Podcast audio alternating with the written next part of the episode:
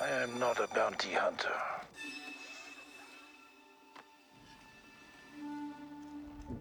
I've heard otherwise.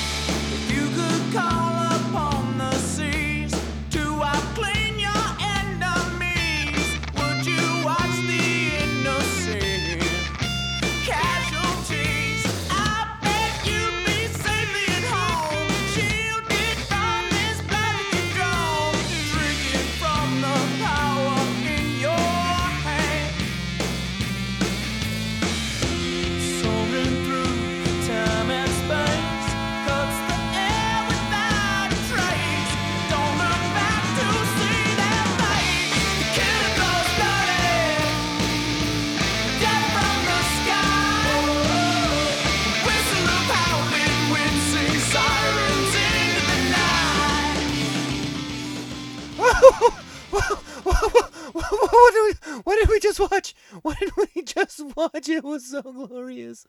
Oh, now I am filled with glorious purpose because I have seen the trailer for the Book of Boba Fett.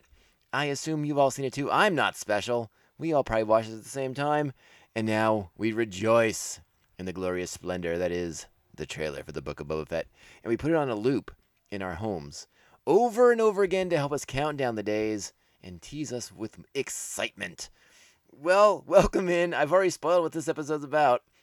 This is another bonus edition of Mando Vision. Our Bantha Track specials return with a, a bit of a reaction and I don't know, analysis is sort of a strong word, but we're going to talk about some of the stuff we saw in the trailer. Uh, my name is Tom. This is the Mando Vision podcast. My good, I'm all over the place today. I'm so excited. I did not expect this trailer to happen today. I thought it was soon, but not today. So I had a nice little bonus waiting for me when uh, when I logged on to my when I logged on when I, when I opened up my uh, web browser on my phone. I was checking out the social medias. I was like, whoa, whoa, what? Oh, whoa, whoa, what? Show me that. Play it again. Play it again, and again, and again. You get the idea. I um yeah, I'm losing my marbles over here. I had a blast watching this trailer. So many great fun things doing what it does best. Uh, uh, you know, it's getting us hyped up. It's getting us excited. A trailer is is, is designed to get us all bumped, like fired up and passionate, and this one does it. And and uh, we're left with a lot of answers. We get some really great shots, some really great visuals. We see some familiar uh, species from the Star Wars universe, uh, but we still don't know a ton about what's going on there. You know, they're keeping that that plot kind of under wraps. Uh, but let's, you know, we do have some procedure on this podcast. This is a very informal episode of the show, but in honor of the Book of Boba Fett, before we we talk about it any further, it's time. Strap on your buckets. Let's go. If you had spoken such insolence to Jabba, he'd have fed you to his menagerie. Please. Speak freely. Yes, yes, yes, indeed. We couldn't be more excited to be talking about the Book of Boba Fett trailer.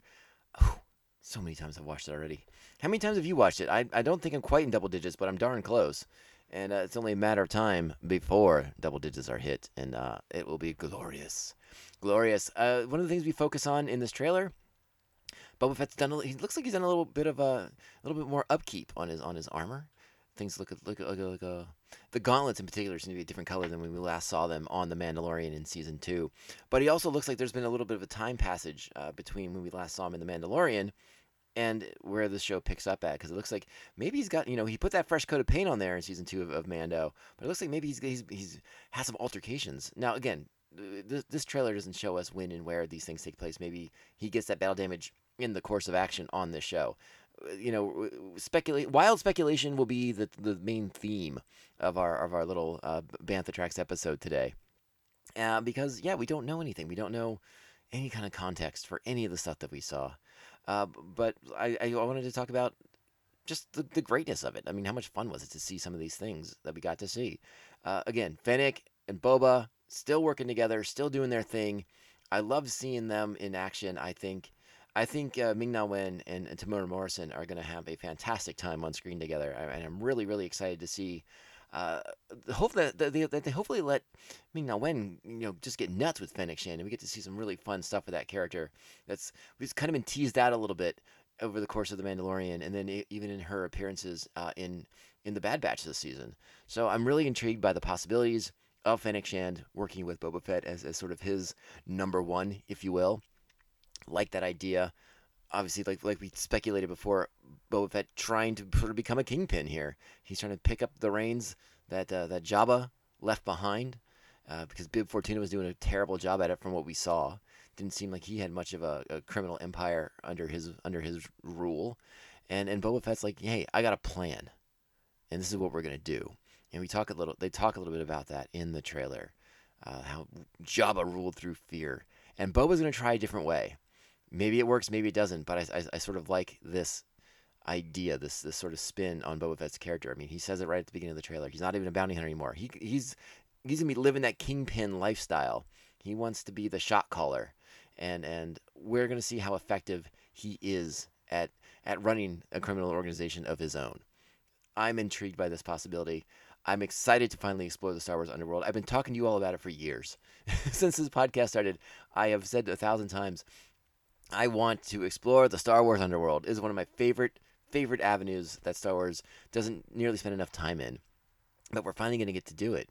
You know, you think back to when, when Lucas originally wanted to do a Star Wars underworld show uh, back in like 2005, and they, they wrote like two years worth of scripts, and and you know it, it was going to you know not only show pivotal moments in Star Wars lore, like like Han and Chewie winning, winning the Millennium Falcon from Lando. It was going to have all kinds of other stuff going on with it. It, it, it sounded like it was just full of potential, but it was, it was ultimately deemed unfilmable, too expensive. Uh, the technology wasn't there.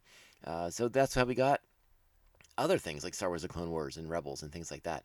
And we, and we got to go, go we got to go to these places and explore these places via animation.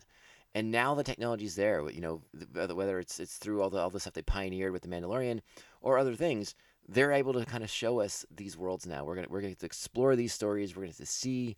Uh, again, we're uh, we're losing Lucas's vision, uh, but Favreau and Filoni have been extremely, uh, I mean, beyond capable with what they're doing on the Mandalorian.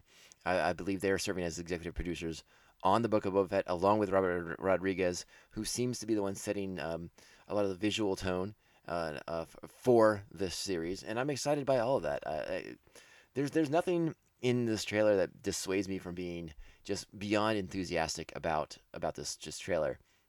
Let's talk about the opening because I was delighted to see a little B'omarr monk scrambling over the, the, the hillside outside of Jabba's palace, which is a former B'omarr monastery that Jabba took over. The B'omarr monks, in case you aren't uh, familiar with them, they uh, they they they they um they're monks to keep it simple, but they they don't want to uh, they want to sever themselves from like physical world. And so they put their brains in jars in these like spider-like bodies so they can better concentrate on enhancing their own mental states without the distraction of of of the, of the flesh. Uh, Pinhead would probably be very into these these fellas. Um, and and so we you know we saw them and we saw at least one of them in Return of the Jedi. Whether this is the same one or not, who's to say? His his uh body looks a little a bit more angular than the one we saw in Jedi, but I I, I was so delighted to see one of these uh, monks uh, still in play, still living its life at the palace, and maybe just going for a nice little stroll. Or did Boba Fett ev- evict the monks? Maybe he's like, I don't like them lurking around. They creep me the f out. I don't know for sure. Uh, it, another little twist on the B'omarr monks, just while we're talking about them, in the old expanded universe, in the old books that don't count anymore, there is a tale, a story. Uh, it's it's from the uh, from the short story collection Tales from Jabba's Palace. Uh, in, in in one of the stories there, Bib Fortuna meets a very different fate than, than what he gets in the in in the Mandalorian when Boba Fett kills him. Uh, shortly after Jabba's death at the hands of, of Leia, Luke, and and, and Han, um, Bib Fortuna returns to the palace, thinking he's going to run the show, uh, but instead basically becomes a B'omarr monk. His brain gets inserted into the into one of the brain jars, and he gets to live his life in that spider-like body. And uh, that is Bib Fortuna's fate in the old expanded universe. And and uh, you know, I'm sort of I sort of miss it a little bit, but it was still really cool to see him get uh, killed by Boba at the end of season two. By spoilers, in case you didn't know what was going on there. We also got to see an Ithorian. Now, is this an Ithorian? Is this going to be a a rival of Boba Fett's? Is this someone trying to contact or, or contract with Boba Fett to, to see if he's still a bounty hunter now? Because he, maybe he's got a, a job for him to do. One of the reasons why I'm wondering if that's the case, you know, obviously, the the opening bits of dialogue from the trailer seem to ind- indicate that there's a bit of confusion over Boba Fett's role in in the galaxy right now. He's trying to assert himself as a criminal, uh, as a leader of a, of a criminal organization. So he's stepping away from bounty hunting. But but what I'm curious about and what I what I am wondering what you all think as as uh, fellow audience members, does Boba Fett's reputation has it taken uh, uh, you know has it been damaged by his absence? Now we don't know for sure how long he was in the Sarlacc pit, but we know that Mandalorian takes place five years after Return of the Jedi. Was he in the Sarlacc pit for? wh- He was in there for X amount of time. We know that, uh, and, he, he he was damaged. He's scarred up, and he only recently got his armor back from the Mandalorian in season two. So what's his reputation like? Do people still fear Boba Fett the way they did before, or, or do they even believe this is the real Boba Fett? So I, I wonder if those questions will be asked or addressed at all during the course of this series, uh, maybe towards the beginning of the series, or maybe this is maybe Boba Fett has to take a job for this Ithorian to kind of prove who he is to uh, assay, ass- ass- assay to assuage the fears of these these these captains of of, of, of the uh, the Hutt Empire. Of of the Hutt criminal empire, I should say. Don't don't get one empire confused with the other. That's always a bad bad mis- mistake. But Ithorians are an awesome species. I really enjoy seeing them. You know, uh, and hopefully we'll learn more about this character. I like he had a bit of a translator thing going on because, uh, you know, I think I would have been disappointed if if an Ithorian started speaking basic. That would have bummed me out. We also get to see some Trandoshans. We've been seeing them popping up up, up in the Mandalorian. Obviously, the, the- our, our most well known uh, Trandoshan is is Bossk, the bounty hunter from Empire Strikes Back. Uh, but they've been showing up on the Mandalorian. Uh, uh, probably m- most notably in episode two when when Din Djarin kills several of them as they're attempting to steal the child from him. We also get to see some Aqualish. Remember Ponda Baba? That's who they are. They're usually bad guys in in the lore, uh, and that doesn't seem to be changing at all. So nice to see them. More Gamorreans are seen in the background. Uh, you love the Gamorrean guards. Come on. We get a shot of some Tusken Raiders in the sand. Always a good time. Twi'leks. We get Twi'leks. Are they dancing girls again? Are we keeping up that that that the uh, that sort of uh, mystique that they have on Tatooine as as dancers for Jabba and his palace? Uh, one of them is being played by Jennifer Beals, so we're very con- con- uh, we're very curious if the one played by Jennifer Beals, who you do see in this trailer, uh, will have a more significant role than some of the others maybe in the past. So we're now we're excited to see how that's going to shake out.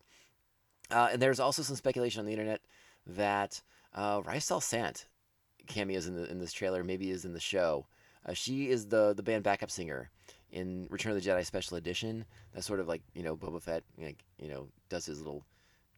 Let's just say she's captured his attention in the special edition of Return of the Jedi, and maybe they're going to embrace that that that that special edition. That I'm not the world's biggest fan of that new musical number they put into Jabba's palace. Call me a, tra- a traditionalist, but hey, if they're going to lean into it and bring that character back, why not? Let's see what happens. Let's see what shakes loose. We're going to see some Klatooinians, and uh, I think that's the majority of the species that we saw.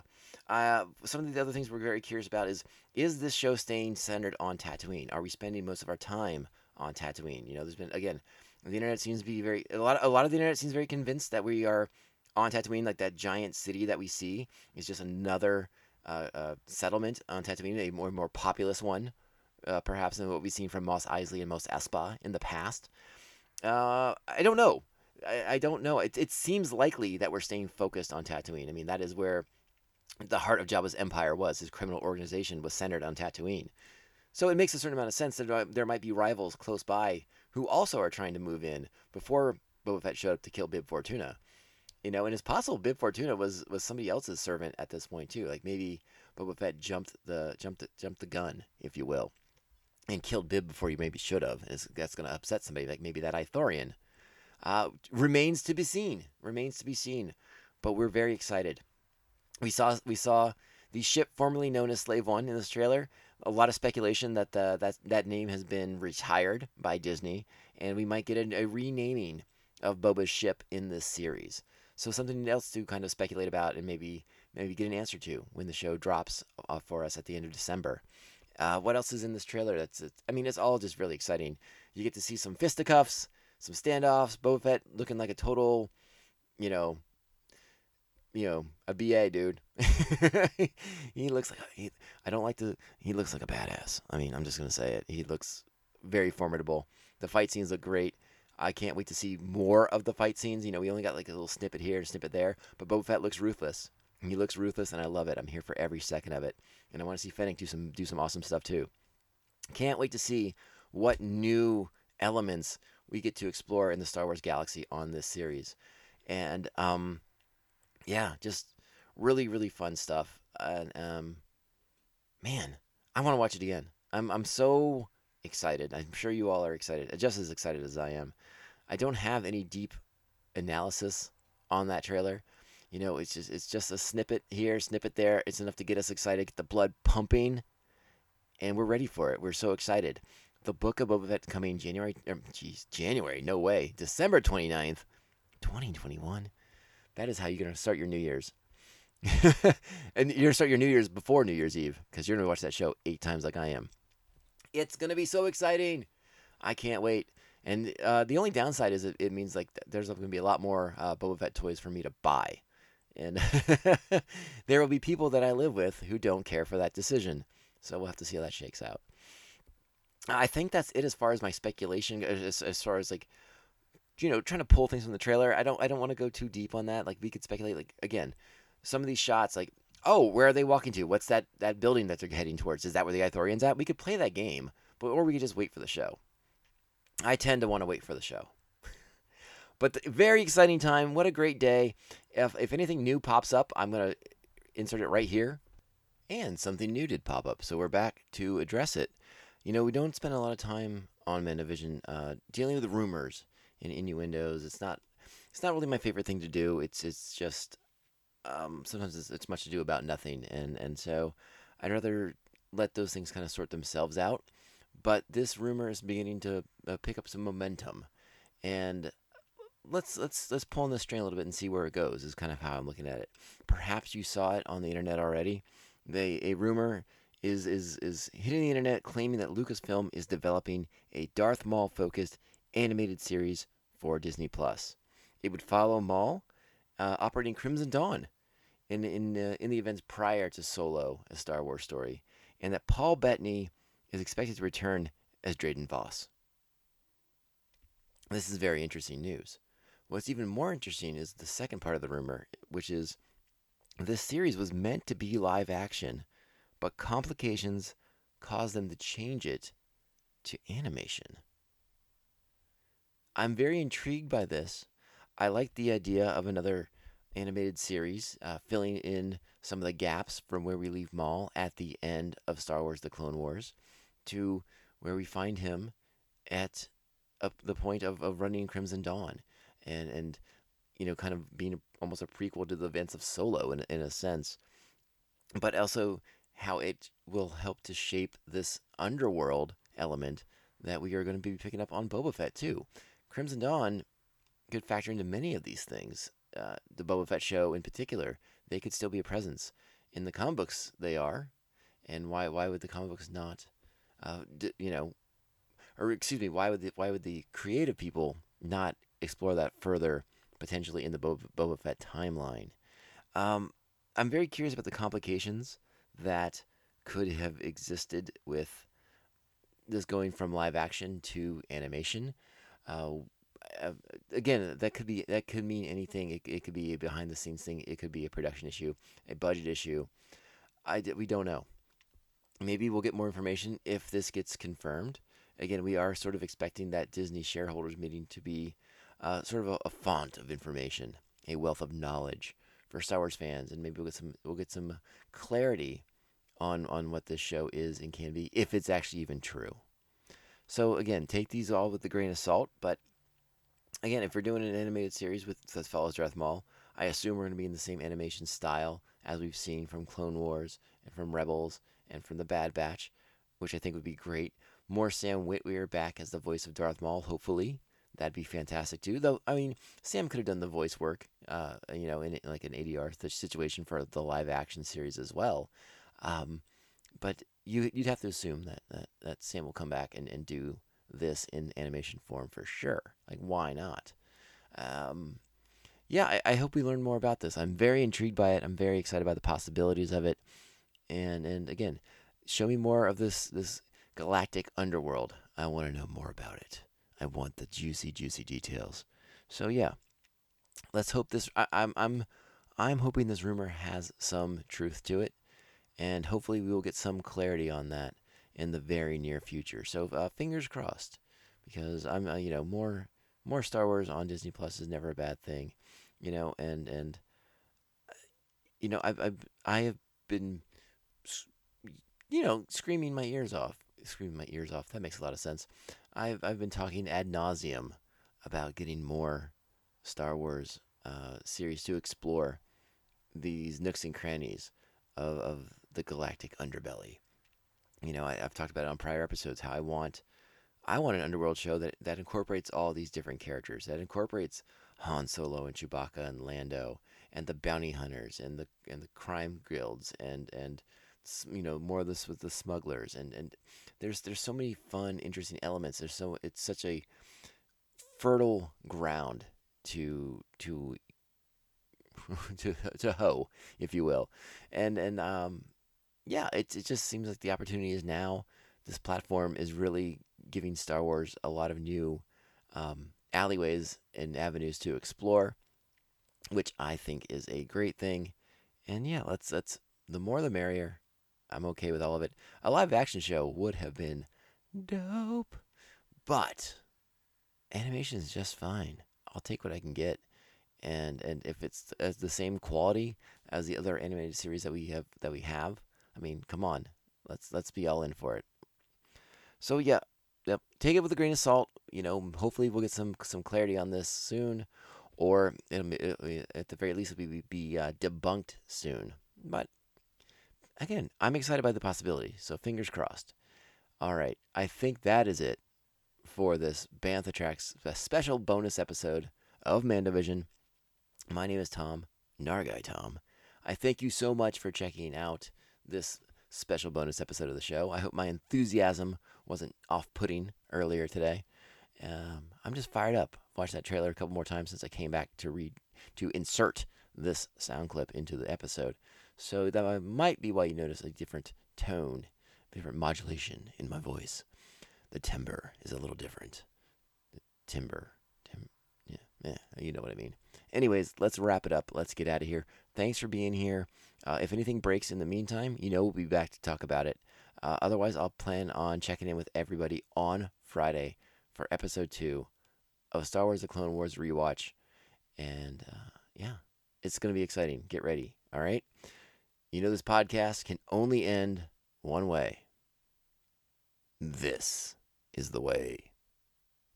This is the way. This is the way. This is the way.